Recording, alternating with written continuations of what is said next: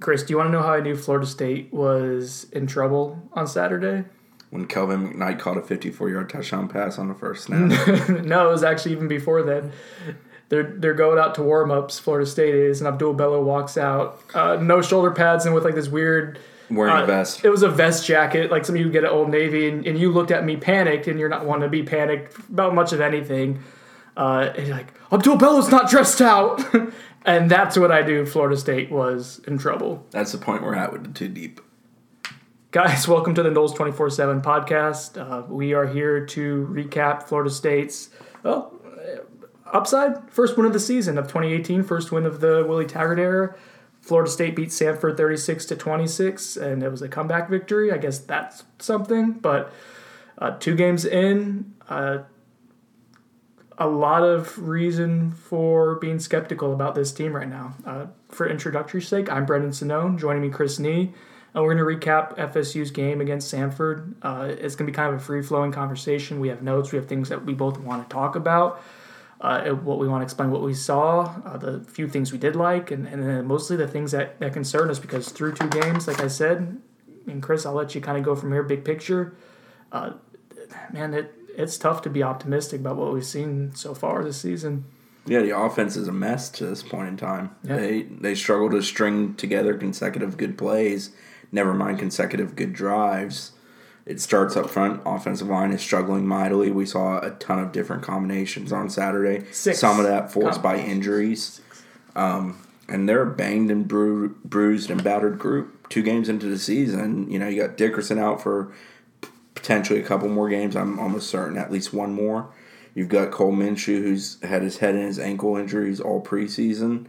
You've got uh, um, who else got back? Jauan obviously dealing with some issues and just struggling mightily. Abdul Bello, who missed the game for a reason we don't know, but he had practiced earlier in the week, so I presume he got banged up in practice. You have Brady Scott sliding outside the tackle and truthfully performing pretty well and replacing Jauan Williams. But that group just like there's no reason for optimism when you look at the offensive line with FSU. They don't muster a push. It just doesn't exist. They don't finish blocks very consistently. The pass pro is there at times. There are instances where they do a very good job with pass pro, giving Deondre time to look down the field and make big plays. But there's other times where they treat their teammate like a pinata. So, And it's not solely on them. It's not as simple as it's just the O line. If the O line got fixed, everything would be good. Nah, there's a ton of issues. Deondre can do better with RPO, with taking the ball going. Perimeter blocking can be better. Receivers need to catch the ball. There needs to be just a general more want to on the offense. Running backs not named Patrick need to be a little bit more north south direct and run with some vigor, some Yeah. you know balls between their legs, be a little more physical, finish the runs. I thought Patrick was phenomenal at that on Saturday. I don't know if the remainder of the team you can really say that for. And you know you also lose Laborn on a kickoff return, and he's probably done for the year, obviously. And uh, that yeah, just the- that just when the knee when the knee goes that way, Yeah, that's that's not a uh, Poor kid. Yeah. I mean, he he was so frustrated with not playing last year. Yeah. He showed a flash last week with the 37 yard play and 25 yard kick return, and then this happens. I mean, that just stinks. Kind of sums up the the potential of this team and the actual. uh, I think that kind of epitomizes what we've seen so far this season. And I think, not to make an excuse for how bad the offense was, especially early, I think that caused a little bit of an issue for FSU. That was an adversity that it doesn't matter how much you try to plan for adversity. Seeing a guy who's a fairly popular kid, big piece of your offense, have a pretty nasty injury where the cart has come out, it kind of, I think, shakes some guys. And I, I don't think it helped the cause by any stretch of the imagination. So, okay, again, this isn't as scripted as we've been lately. We've done a really good job, Chris. I'm gonna give myself a pat on the back here because we've been more organized. This is the four hour of sleep edition of the podcast. Yeah, yeah. This was me driving driving home on I ten like at four thirty in the morning and like thinking I was seeing deer in the middle of the road and I wasn't. Uh, but they were there at, at, at that time. So Deer would so beat your car too. oh Your, yeah, Toy- your Toyota is not prepared to take on a I'm deer at high I'm speeds. pretty. the, the 2005 Corolla is not meant to take on anything high speed. Actually, the maintenance required light went on in the middle of, of uh, the drive back. Or were you imagining it? Uh, no, it's still on this morning. Anyways, people don't care. People are tuning out. Um, we're gonna get into the offense and, and and and then the defense a little bit. I think most of this podcast is gonna be spent on the offense and trying to unwrap what the hell we're seeing. Uh, and it's difficult. Chris, you tried to write about it this morning. I tried to write about it last week, and it's really tough to put context and perspective into this one because this is new. What we're watching, uh, this is a new offense. Uh, we don't know how Willie Taggart's teams respond to this kind of uh, had slow starts before when he's done rebuild jobs, uh, but he kind of hyped this team up to be more than he said. This isn't rebuilding. This is retooling. Uh, he kind of set those expectations, and, and I think by his standards, this team has disappointed. That's not by, by us. So we're going to talk about the offense and, and those things, but you want to say something about, about Willie's standards, presumably? No, I was just going to say what's good about this offense. Okay, well, what's attacking the middle of the field. yeah, I think I think when they give Deondre Francois a clean pocket and he's able to step up, he can he can push the ball downfield. He can attack the middle uh, from from intermediate ten yards to even you know twenty yards downfield and, and someone on the sidelines. Uh, we saw Trey McKitty have success with that. Uh, we saw Tamorrion Terry have some success outside. Needs to be targeted more often. More often, he has uh, what how many touchdown catches in season? Three. Well, he has two, two touchdowns two in that game. Saturday. Targeted a total of three times, technically four times, but one of those plays went away because of penalty. Mm-hmm. Um, that's just not enough. If you have a guy who's making plays, yeah. At this point, you kind of got to go with a hot hand in this offense because because at, so far it's been McKitty pretty consistently, Patrick pretty consistently, and then after that, it's a search for answers. Yeah, I, I like Patrick. Uh, people on our message board that are pooping on him are stuck in this 2016 version of Jacques Patrick that didn't always run as physically. Yeah.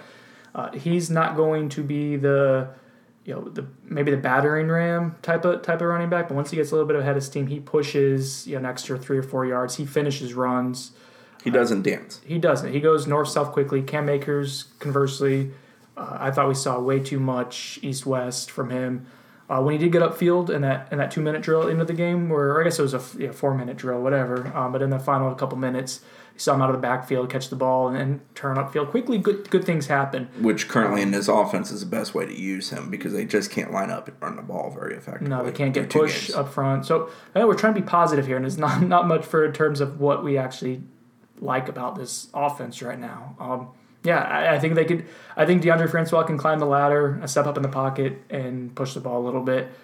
Uh, outside of that, man, that that's it right now, and that's not what this offense is really supposed to be. Now, now if yeah. you adapt and, but again, the there's not enough passing patterns. I think that that really complement those strengths. I don't think that's what Willie Taggart's offense is, is supposed to be right now. So that's an adjustment. Yeah, there's not a lot other than those few areas. Negatives, uh, we'll start with the offensive line because it's been two games now, uh, and relatively small sample size. But I think we know what this unit is, uh, and it's like Chris alluded to. It's it's a battered and, and bruised group, one that couldn't afford that. It couldn't afford it at all entering the season. I think that's well documented. Uh, one, the starting offensive line didn't look anywhere as competent as we thought it was going to be. Oh, we you know we didn't get to see the starting co- offensive line. Uh, Cole Minshew didn't. We never saw the, that yeah, five the Minshew Dickerson on. was supposed to be the nice combo that you can line up and do some things yeah. behind him. We just haven't had that in yeah. two games. So so FSU ends up going with six combinations of offensive linemen by my count, at least six uh, on Saturday. How many did they have on Monday against Virginia Tech. At four, least four. I, I, think it was four. So we are some of again uh, some of it all forced by injuries, but there's also a search for answers. You saw Brady Scott get moved to both tackle spots, and part of that was Jauan Williams struggling so mightily. Yeah, and he had some success. Uh, well, Brady Scott, yeah, the, he was in when they had the the 82 yard 11 play drive at the end of the game to go ahead. Uh, and he looked okay there. Um, now he was going against a reserve defensive end because they're talented. Yeah. The uh, conference player of the year, defensive player of the year, had been ejected for targeting. No, it's problematic and that yeah, you, you give all the context you want. Uh, there's just not a whole lot to be optimistic about with that line right now. Rewatching the game, the issues I see with the O line is you look at Samford on the goal line when they score, they get a push and they shove it in. Mm-hmm. It's a short yardage situation. They do what you do in those situations. FSU has a third and one when they throw a quick horizontal pass and they can't convert it. And we're all sitting there like, that's a horrible play call, or at least I know I was. But the truth is, I don't think they believe they can line up and just go forward for one yard.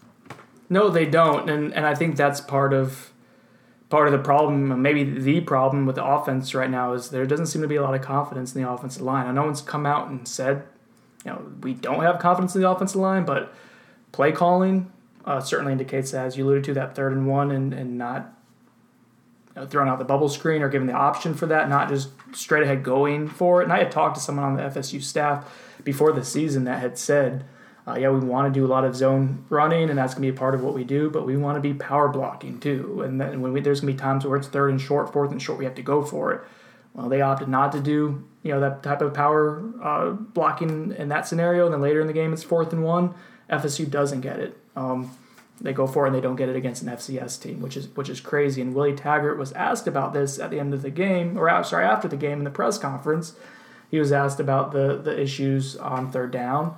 Essentially, do you change play calling? Yeah, and he said we have all these different play calls that we can go to that we feel good about, but we have to execute it. We have to be able, and the offensive line has to push off the ball that was the first thing that kind of you know made me think, okay, there, he's acknowledging that there's issues blocking. Yeah, uh, he is. It is what it is. Later, when talking, about the offensive line issues, yeah, quote unquote, it is what it. He did air quotes, but the people listening yeah, can't, can't, can't, see, see there. But he did say, quote unquote, it is what it is.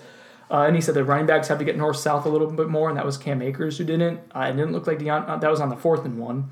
And then Deondre Francois, I don't think helps out with maybe potentially keeping it if he can. There's no threat at all for him to actually run with it other than his touchdown run.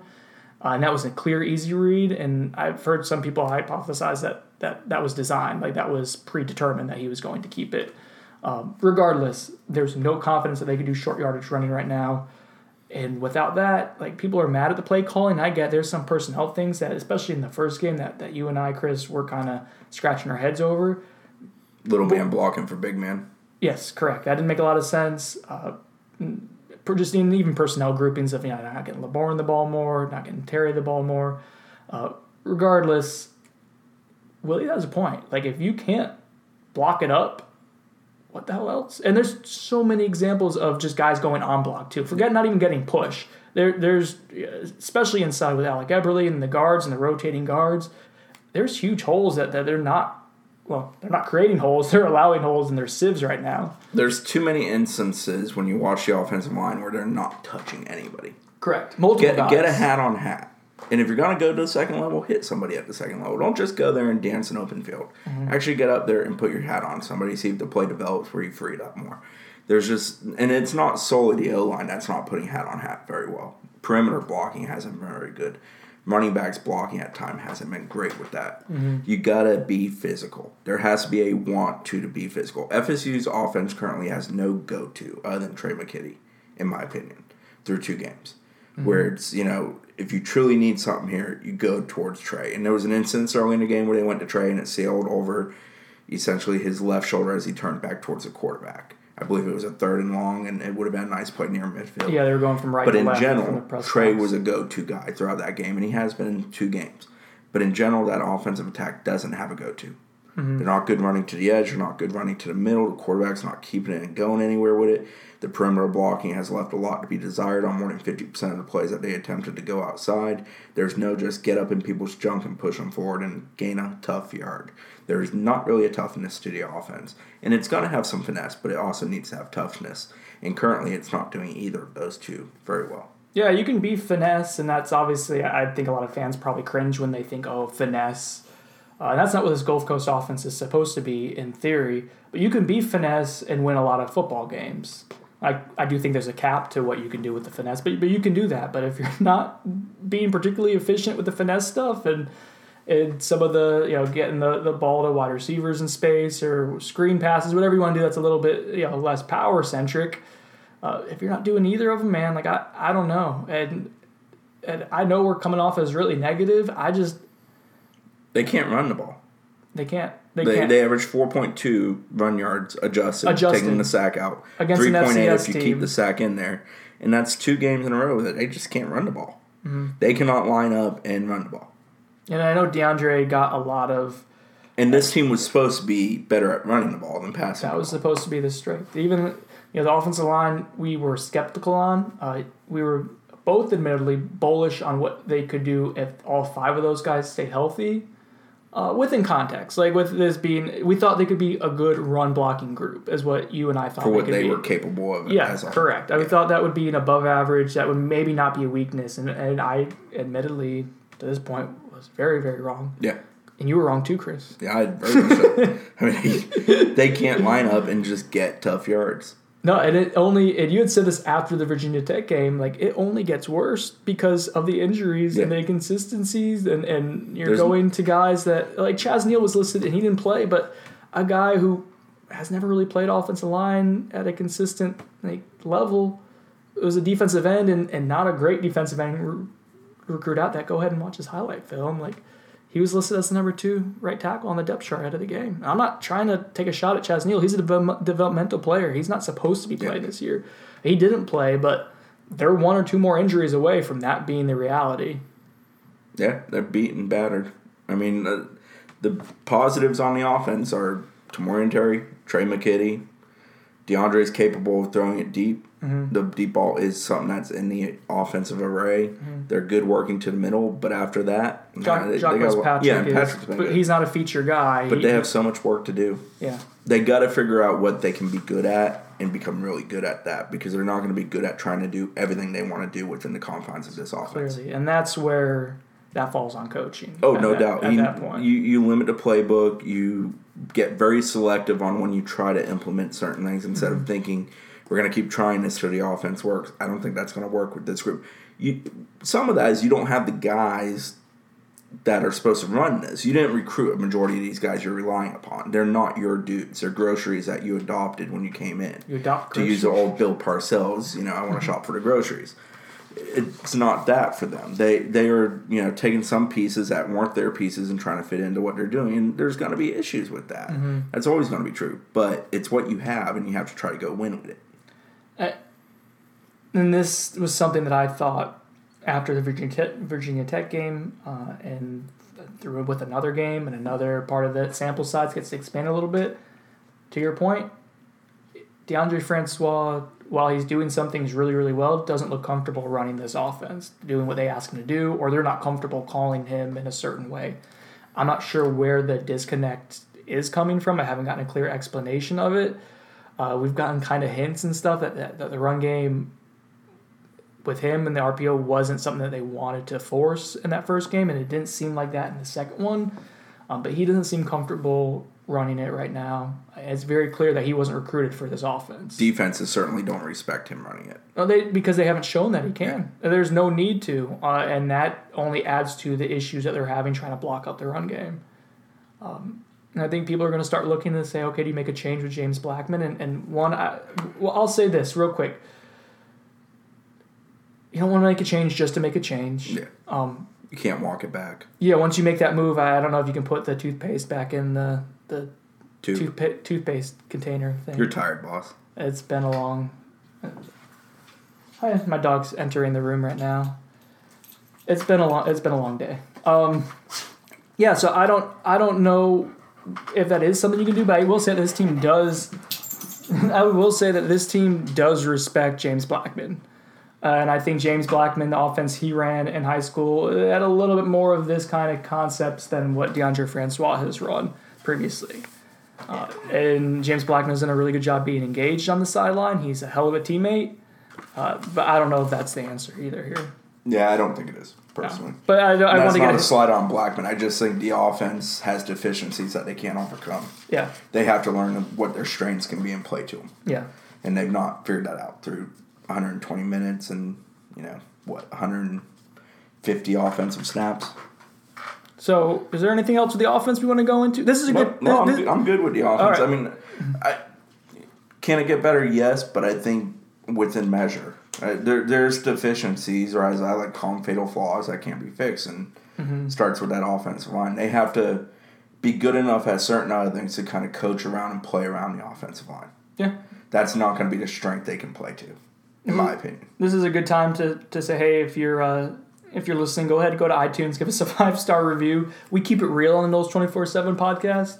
Uh, but no, if, if you can, if you are on to subscribe, please take a minute. It helps with the popularity of the show. Uh, we'll give uh, the more and more people listen, the more likely we can maybe put this to sponsorship one day, and then that's the more likely chance that we'll keep doing more podcasts. So if you do enjoy it, which the few of you that do, uh, go ahead and please do that. Five stars do help, but if you don't want to do it, don't do it either. I don't. I don't care.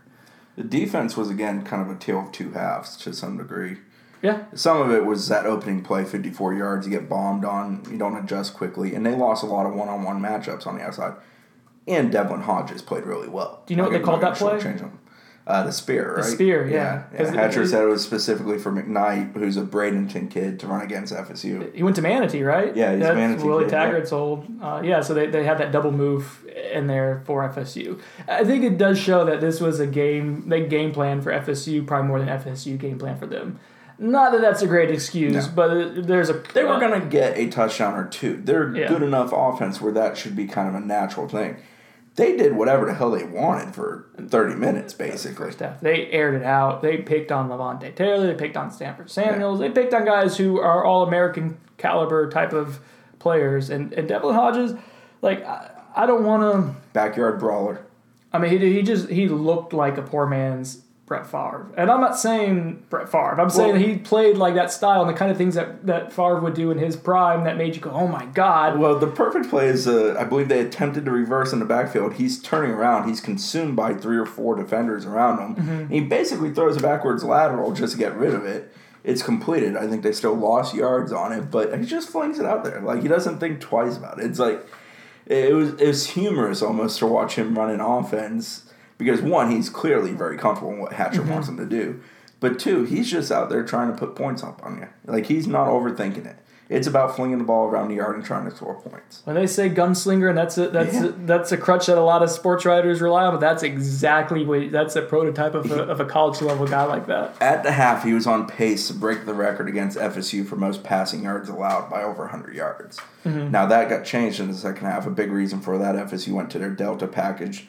Hamsah Nasirildeen was playing sort of a Viper role. I think that brought a big adjustment to it. And FSU also did a better job in the second half of forcing bad throws from Hodges with the pressure. They didn't put him on his backside enough. No sacks recorded, three tackles for loss in the game. But they were consistently back there. Brian Burns was consistently impacting off the edge, but the stat line doesn't bear that. I believe he finished with one tackle, nothing in the middle. The stat line zero sacks and I think Yeah. five tackles for loss, if that, or is that the other three or five? I can't remember. Three. But uh, so so FSU does make that adjustment. I do think as we're trying to mine for positives here. Well, well, one back to Hodges. Like I don't want this to turn into a podcast or the narrative that Hodges He's not the excuse. correct. That I, I don't. He played really well at it for an FCS quarterback. And it was fun to watch. and it was enjoyable if I wasn't like freaking out about rewriting the game story a bunch of different times. Yeah, yeah, but he'll and he'll honestly probably be one of the top. I had him in the, as a top ten quarterback they were going to play this year. After watching him live, like that, shoot, that's probably top five They're, quarter, they're quarterback. picked to win their conference. They're going to compete at the highest level of FCS this year. They're not some slouch. They're good. It's kind of like James Madison playing NC State a week ago. Yeah.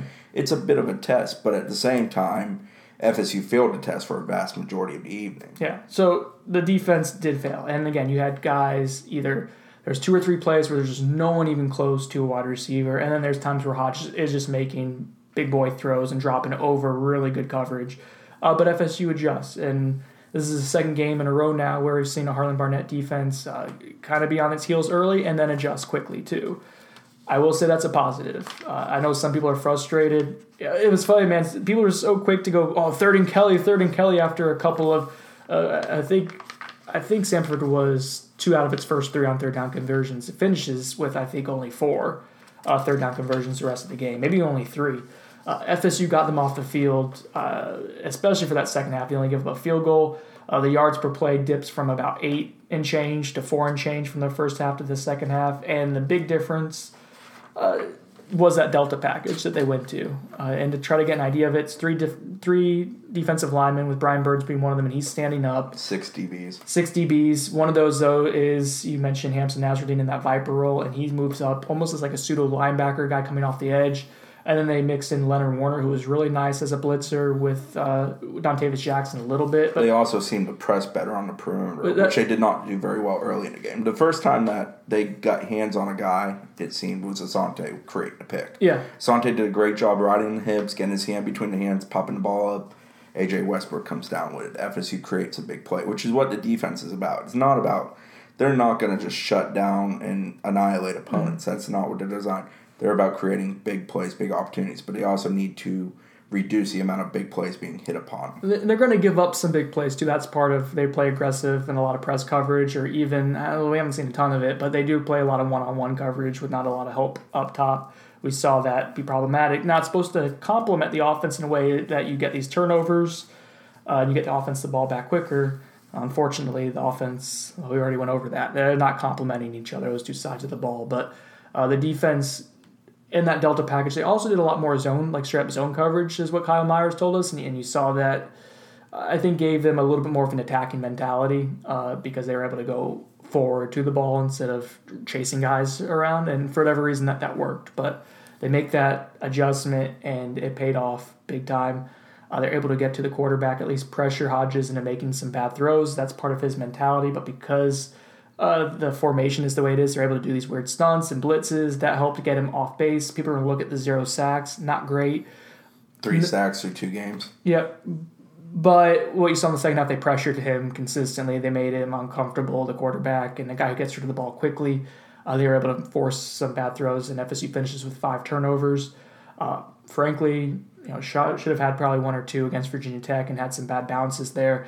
So his defense flies around. It's aggressive. It's trying to get to the football. We saw the turnover backpack. You guys like that?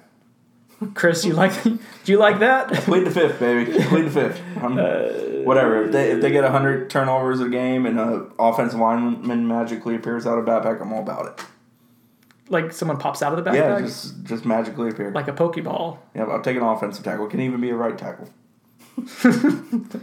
but I, the defense. No more guards though, please. God no. the The defense had good moments. They didn't have enough of them early. Yeah. And it took them kind of getting their backs put against the wall. They allowed three points in the last two quarters. You know, I thought Marv played a really good game for the second week in a row. Marvin Wilson. Yeah. Naz did very well, especially when he adjusted that role, Let him in tackles, had 12 on the evening. Hamsah Nasirildeen. Kyle Myers had you know, a couple moments where he got picked on a bit, but also had some really good moments. I think overall in the two games, he's been the most consistent DB for them. Uh, AJ Westbrook's Westbrook, been maybe. in that Yeah. conversation too, but everybody's had some misses and some hits. But Kyle's brought a physicality to the position. He's been aggressive. We saw the pop he had late in the game in this one, helmet on ball against Virginia Tech. So good moments there. LT got picked on again, which is disappointing for him. He bounced back with a 63 yard interception return on the route where he jumped in, took it, and housed it. I think one of the early touchdowns may have been on him, and it was a blown coverage. I don't know if it was on him or someone. the There was one end. on Stanford, there was one on Levonta. Well, one of the touch. Well, he gave up one in a in a one on one, but there was another one where they scored downfield. And I don't know if it was Cyrus Fagan or I forget if they scored, but Cyrus and and I'm getting off topic. Levonta had a lot of miscues. It looked like uh, for a guy who was awesome last year, so Yeah. he's kind of been pressing a little bit the first two games. And he was, I was on the field at the end of the game. Sedone was still in the box finishing up the gamer, but me and Shem went Fra- down. frantically, And uh, Levonta was noticeably emotional. I think he was unhappy with how they performed, and I'm sure he was unhappy to some degree with how he individually performed. He's a guy that very much cares, always has. Levonta will own when he messes something up. He also wants love when he does something well, which I'm all good with because he works his ass off, and I know that, and he's been that kind of player his entire career here. But like it was noticeable with him walking off with Taggart that he was I don't I don't know how to bet I don't want to say aggravated, but he was clearly unhappy. Mm-hmm. Like they didn't intend to come out and be in a dogfight against Samford a week after not playing very well. That that was clear with Levonta Taylor's reaction to that game in the end. Mm-hmm. And it was clear by his emotions that getting that ball and sealing the victory was hugely important to him, individually speaking. But uh, I think as far as defense, oh Leonard Warner, you liked the way he, he, he flashed in the second half. He impacted one of the plays that resulted in an interception. He had some moments. He did some things. The uh, linebacker group can use any serviceable bodies, and he's shown the capability. And I know you're a big proponent of playing him along with Dontavious Jackson, and you know I'm not against that. Especially Adonis Thomas appeared to get banged up a little bit in this game. He went back to the locker room at one point. DeCalon Brooks do- doesn't appear to be 100% yet. Woodby's obviously got one shoulder strapped down, but man through it and played hard and played pretty well. Yeah, that big play, pa- pass breakup in the end zone. I'm trying to look at the numbers right now. So the linebackers, DeCalon Brooks has two tackles. Will you, will you add them up for me, Chris? You're good at math. Two tackles for DeCalon Well, Brooks, mm, mm. one for Adonis Thomas, one for Woodby, zero for Jackson and Warner. And again, Warner impacted it in other ways, but that's four. four tackles for the linebacker group. but Nas also racked up a healthy amount of Yeah. tackles when he moved down there in the second half. That's true. And he had 12 tackles, and what do you have, 11 the game before, so he's putting up a nice. But it, it's always concerning when your top three tacklers are technically safeties in that game. It's Nasirildeen, Samuels, Westbrook. Yeah, and it's, and Levonta Taylor's number four on there. Yeah. Yeah, and part of that was the offensive plan. They were trying to attack the Yeah, perimeter and threw the ball 60 times, a lot of quick passing. But still, yeah, there's. You look at the numbers that the defense has this year, it's not great. They're in the bottom half of most, other than third down defense. I think they're ninth nationally with like 22% uh, conversion rate. Uh, they've been okay with not giving up touchdowns inside the red zone. Other than that, uh, the yards per play, yards per pass, all those kind of you know, tempo uh, eliminating metrics uh, show that, that the defense hasn't been great. It's played well situationally, which is important. Uh, is that sustainable though? Uh, TBD. We don't know. But but I, I feel much better with where the defense is because I feel like there's at least an identity of what they can be. Uh, they do have some weaknesses, but we've seen Harlon Barnett now show that he's able to. Uh, scheme around those a little bit. The offense on the other side hasn't yet. Yeah, the defensive line's going to have to get a guy like Dungey now. You can't let him run around and be comfortable and Against Syracuse, do yeah. what they allowed Hodges to do because he'll tear you apart. Um, the secondary is going to have to win more one-on-one one matchups. They're going to be put in that. That's the scheme, and they have to be more effective at winning those consistently. They've gotten beaten in too many of those situations through two games. But in reality, I think that group will get better. I'm not as fearful of that group's progress coming along slowly like the offense. I think they will find improvement. Oh, real quick before we turn the page to Syracuse and do more of a macro, big picture on the. I don't have to say macro and big picture; those two are the same thing. Anyways, The special teams, real quick. four-hour sleep podcast. Special Four special team. sleep. I mean, I'm not really sharp normally, anyways. I don't want to blame it completely on the sleep. Uh, it was probably also the three big boys that I had at Hobbit before while watching the, the Jags game. Not helpful either. Go Jags! Um, special teams. want to get Bob in to give us a rundown. Logan Tyler was excellent. 46 yards and change, I think, per, per punt. Did his job Um, well. The yeah. blocking in front of him was better than the VTech game. Oh, it the block have been wasn't really on him. So, but uh, yeah, Ricky, ooh, buddy, got to get Ricky, that on Ricky track. Aguayo misses a field goal from 42 and from 40 yards. He's now one of four on the season. This is a guy who was 18 and 21 last year. Uh, had some struggles his, the year before in 2016, but but you thought kind of turned the corner. He was ultra confident. He's always confident, but he was ultra confident coming out of preseason. he He, talked felt like he was kicking the ball Yep. great, very consistent. Willie's spoken about how consistent he was with kicking it. They had no concerns, but yeah. Do you open it back up this weekend and let Logan take a swing at it? I mean, I don't know what you do there, but you, when your offense is struggling to muster touchdowns and you get the opportunity to put three on the board, you kind of got to do it. Yeah. Plus, it helps take your defense out of worse situations. Exactly. If field position, that's obviously a big. When the offense isn't being consistent, yeah, it helped the defense out too. That that's a problem. Uh, the coverage units have been fine, average. I don't know what they're trying to do on punt returns. Yeah, I haven't quite figured that out. That hasn't two looked. games. That hasn't looked great. Uh, kickoff return.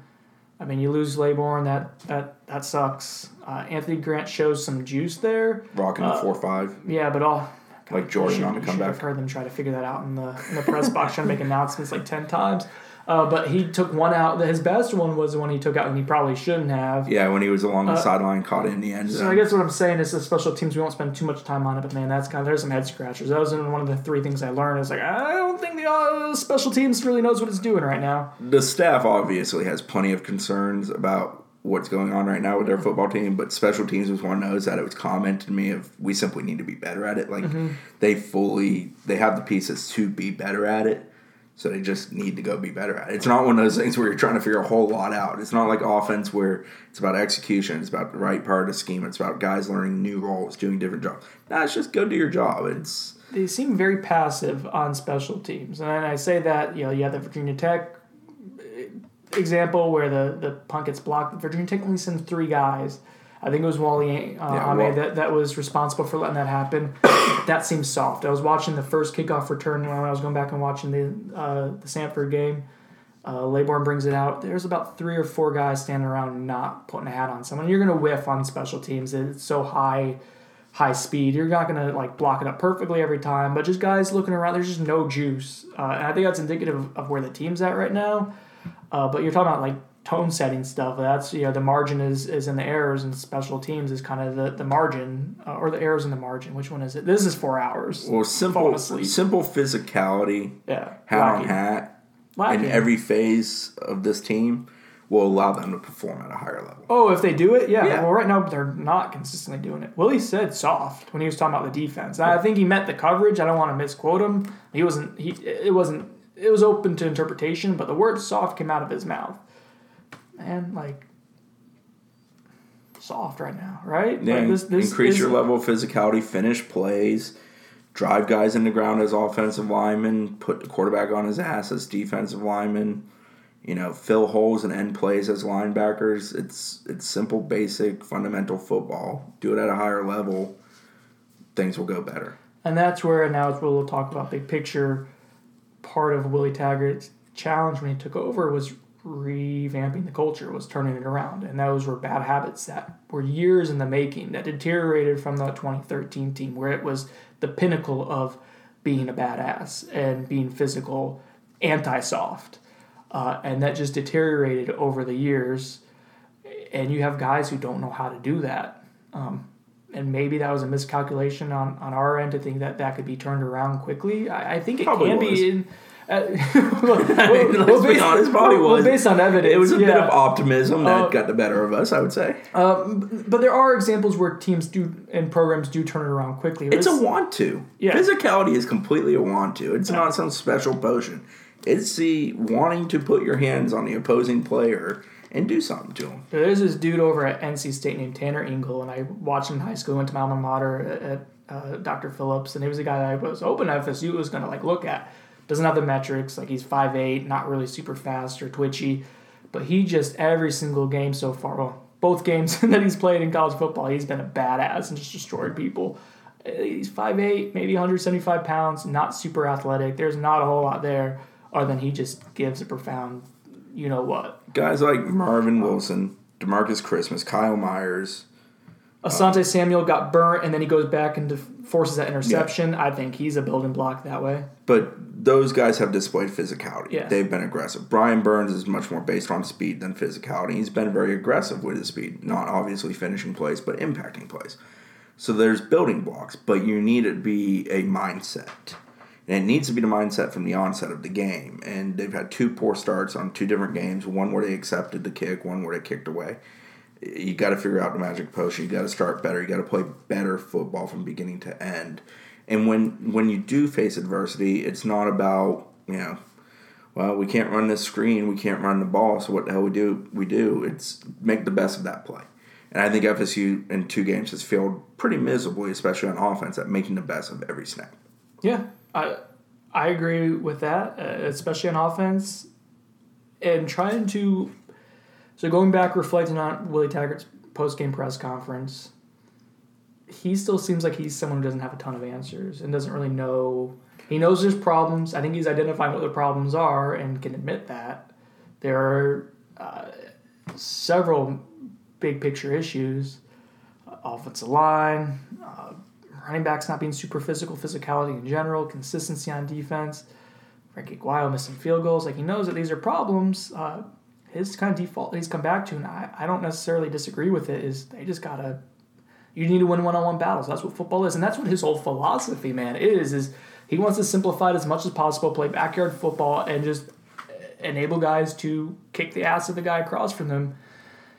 And something isn't connecting through two games, and I don't know where that disconnect is, but it, it's not happening. And that's when we're trying to put context into this season so far. Like that's where I scratch my head because I don't know where that is happening. There's some critics that are going to look at the turnover backpack and guys dancing in practice in alternate uniforms and not be happy with all that. I don't think that's the issue. It's much more systemic and, and ingrained. Plenty of these issues these- existed a season ago. That's with my a different point. Head coach. Yes, that's my point. Is this And I'm, is I'm all not. embedded. I'm not gonna go into Jimbo Fisher Rick blame game. We have a what the hell podcast part I mean- three coming up. The O line recruiting No, is awful, uh, and we've talked about that plenty on the site, and that's somewhat the reason they're in this predicament with the depth just stinking up front. But the lack of just general physicality, want to, effort, you know, toughness, effort, discipline, pride. Those were things preached by Jimbo. He still believes in them. It's on the wall at A and M now. You know, Willie's very much a lethal simplicity. Play fast, play physical, play hard. You know, make the effort, deal with adversity. How many of those things does FSU do well as a roster? And I think you know when you can start checking off those boxes, the other things will come with it. Can, can I ask? Is this team? Would you say this is a very talented team? Because we thought it was no, going because into there's the major season deficiencies at important positions. that uh, that create uh, downfalls at other. Comparatively positions. speaking to the average FSU roster, I don't think it's. on Well, that's what I'm saying. At, like a, at a 13, power 14 five. Okay. by any stretch of the imagination. Um, but we thought this was a talented, athletic team coming into the season. They were good enough to win two thirds of the games they would play, if not more, Yeah. from a talent standpoint. So they enter a what's still the the quote unquote easier part Yeah, but of the schedule, going up to Syracuse, whose defense is awful, but their offense is fully capable. and it's a offense that's very similar to what Florida State wants to do. Uh, they have a At quarterback who's on the ropes last year. Yep. Uh, yeah, Jimbo came in pounding his chest because they, they blocked a field goal to win. But you got Eric Dungey, who's uh, right. It's Eric Dungey, correct? Yeah. Uh, it's a lot of four hours of sleep. He's been doing it for God it feels like for like ten years now, running that offense. Um, and he's a guy who's not an amazing athlete, but above average. Uh, not an amazing pocket passer, but above average. He's tough. Uh, he's one concussion away from probably not knowing where he is the rest of his life, and that he needs to uh, to stay healthy there. But yeah, he's a guy that, that can create problems because he does everything fairly well, and if he stays healthy and, and he didn't play against him two years ago, correct? And I think he got dinged up a little bit, so he gets hurt a lot. Is my point. Uh, but if he's there healthy and plays an entire game, he's going to put a lot of pressure on FSU's offense to continue scoring. And that game may last for five hours too, with the tempo both those teams run. Yeah, FSU's defense is going to have to play a good early portion of that game. A They can't yeah. dig themselves a hole. And they need to hope that the offense, to some degree, finds some success. You know, not necessarily points, but moving the ball, changing the field. Can't give Syracuse short fields. Mm-hmm. They'll have success with it. D- you give Dino enough at bats, he's going to do something with them usually. You know, they're playing in the Carrier Dome. It's going to be a quote unquote fast track, I guess. Uh, yeah, there, there's problems. Like right now, uh, as of today, we're recording this podcast on a Sunday. I, would lean towards Syracuse right now. I'm interested to see how FSU runs up there because they traditionally have run the ball pretty damn well in the dome. That's where uh, Dalvin Cook had his uh, his breakout Yeah, when he was a freshman. many moons ago, Leon Washington had a really good game up there, but for whatever reason, they just run the ball well in that dome. Mm-hmm. And you know, Syracuse's defensive line is not That was probably they're part not of it. world beaters. So if the O line is going to kind of mount a surge, or at least show an improvement, or play better with synergy and maybe hopefully a consistent group for four quarters, maybe we see them play to a little bit higher level than they've played through two games. Oh, before the season, you were thinking nine and three. I was at eight and four. Do you I have wanna, no do you clue Wanna, what- I have okay, do you want to pivot what- that at all? At this point, I have no clue what to think. To be perfectly honest, they're extremely beatable. We hope you guys are enjoying the like I've enjoyed it because this has been a lot of workshopping. Honestly, like I can't put proper context into what I'm seeing other than it's not good. I'm not convinced that they are going to be this bad for 12 games, I'm not even but. I'm also not convinced they're going to be all that good.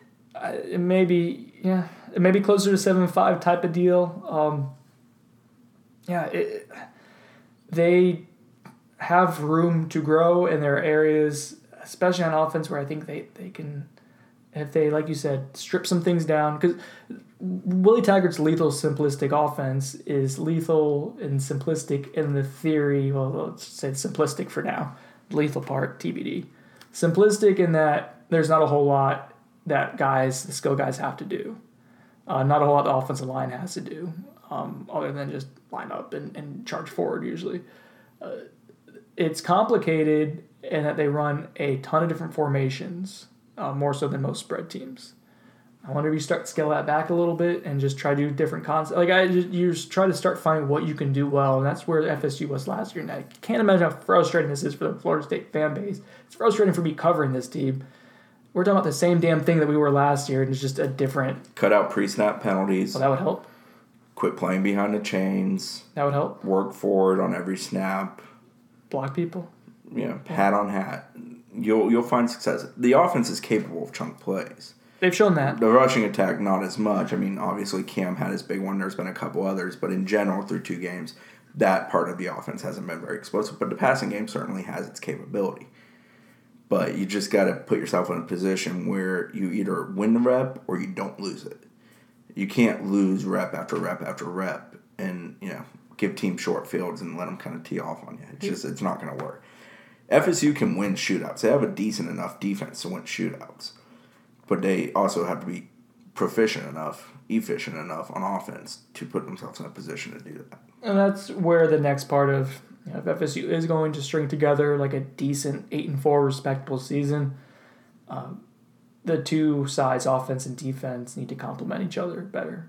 And, And, spe- and that- special teams can't be the thorn in well, side either. the, yeah, correct. Uh, but but until those two parts start, like the defense forces a turnover, the offense has to freaking score off of it and score quickly. Remember when FCS games were supposed to be like the bye week and easy and stuff? Yeah, man, FSU almost paid five hundred thousand dollars to to take it Is that how much it was? That's what Bob Ferrante wrote. Yeah, no, um, I trust Bob. Since we're pretty much done talking about team, can I give a two minute rant? Holy hell on the officiating. Oh, The replays, the stalling of that game, that thing felt like a nine hour marathon. That's absurd. If The- people want to know why people are tuning out on football, that game on Saturday is a good reason. One, the product wasn't particularly great, but two, the officiating was dog shit. we almost made it through a whole entire podcast. It's an hour in. If the kids are still listening, they understand we're not in a good place. But it was the, Daddy, why do these guys That- sound so angry? that officiating was horrible. I mean, you can't you can't have you can't have guys falling down on the field. You can't have nine minute reviews and then not put the ball at the right That was marker. the most damning and frustrating part. You of can't count to game. eleven. Holy hell, dude! You're an official. Count to eleven. I mean, uh, it's awful.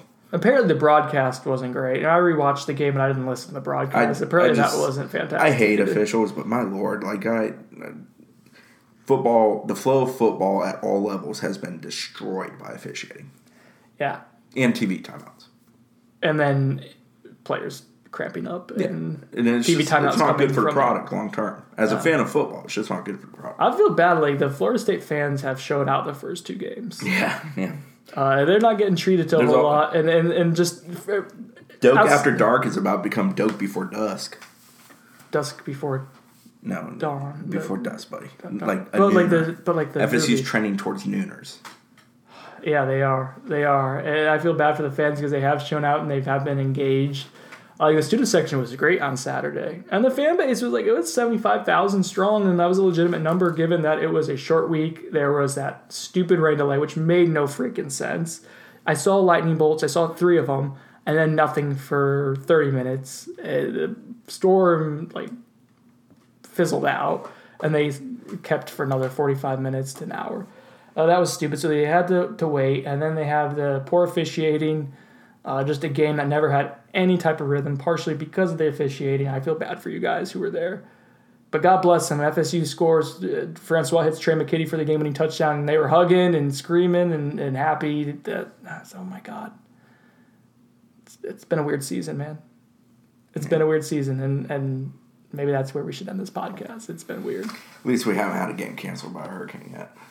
No. There's a hurricane coming this, this week, folks, by the way, for the record. So, So no one's gonna get stranded in Syracuse. Have to spend all his time with his in-laws. with the in in-laws. Uh, There's there's good there's good pizza up there, and that's a, that's a that's a plus. Um, so guys, thank you for listening. Again, thank you for bearing with us as we workshop through this. Uh, hopefully, it's informative from from what we're seeing, what we're hearing behind the scenes, what we're hearing in press conferences, all that kind of stuff, to give you a little bit more context for for what isn't making sense. Uh, now, can FSU put pieces together? So, again, five star review on iTunes if you have five minutes. If not, it's not the end of the world. I'm using reverse psychology. Guys, thank you for listening. This has been Brendan Sonnone within those 24 7 podcasts. Thanks to Chris Nee for joining me. Uh, and we'll, uh, we'll be back later in the week or uh, well, right after the Syracuse game, after I'm done with the in laws.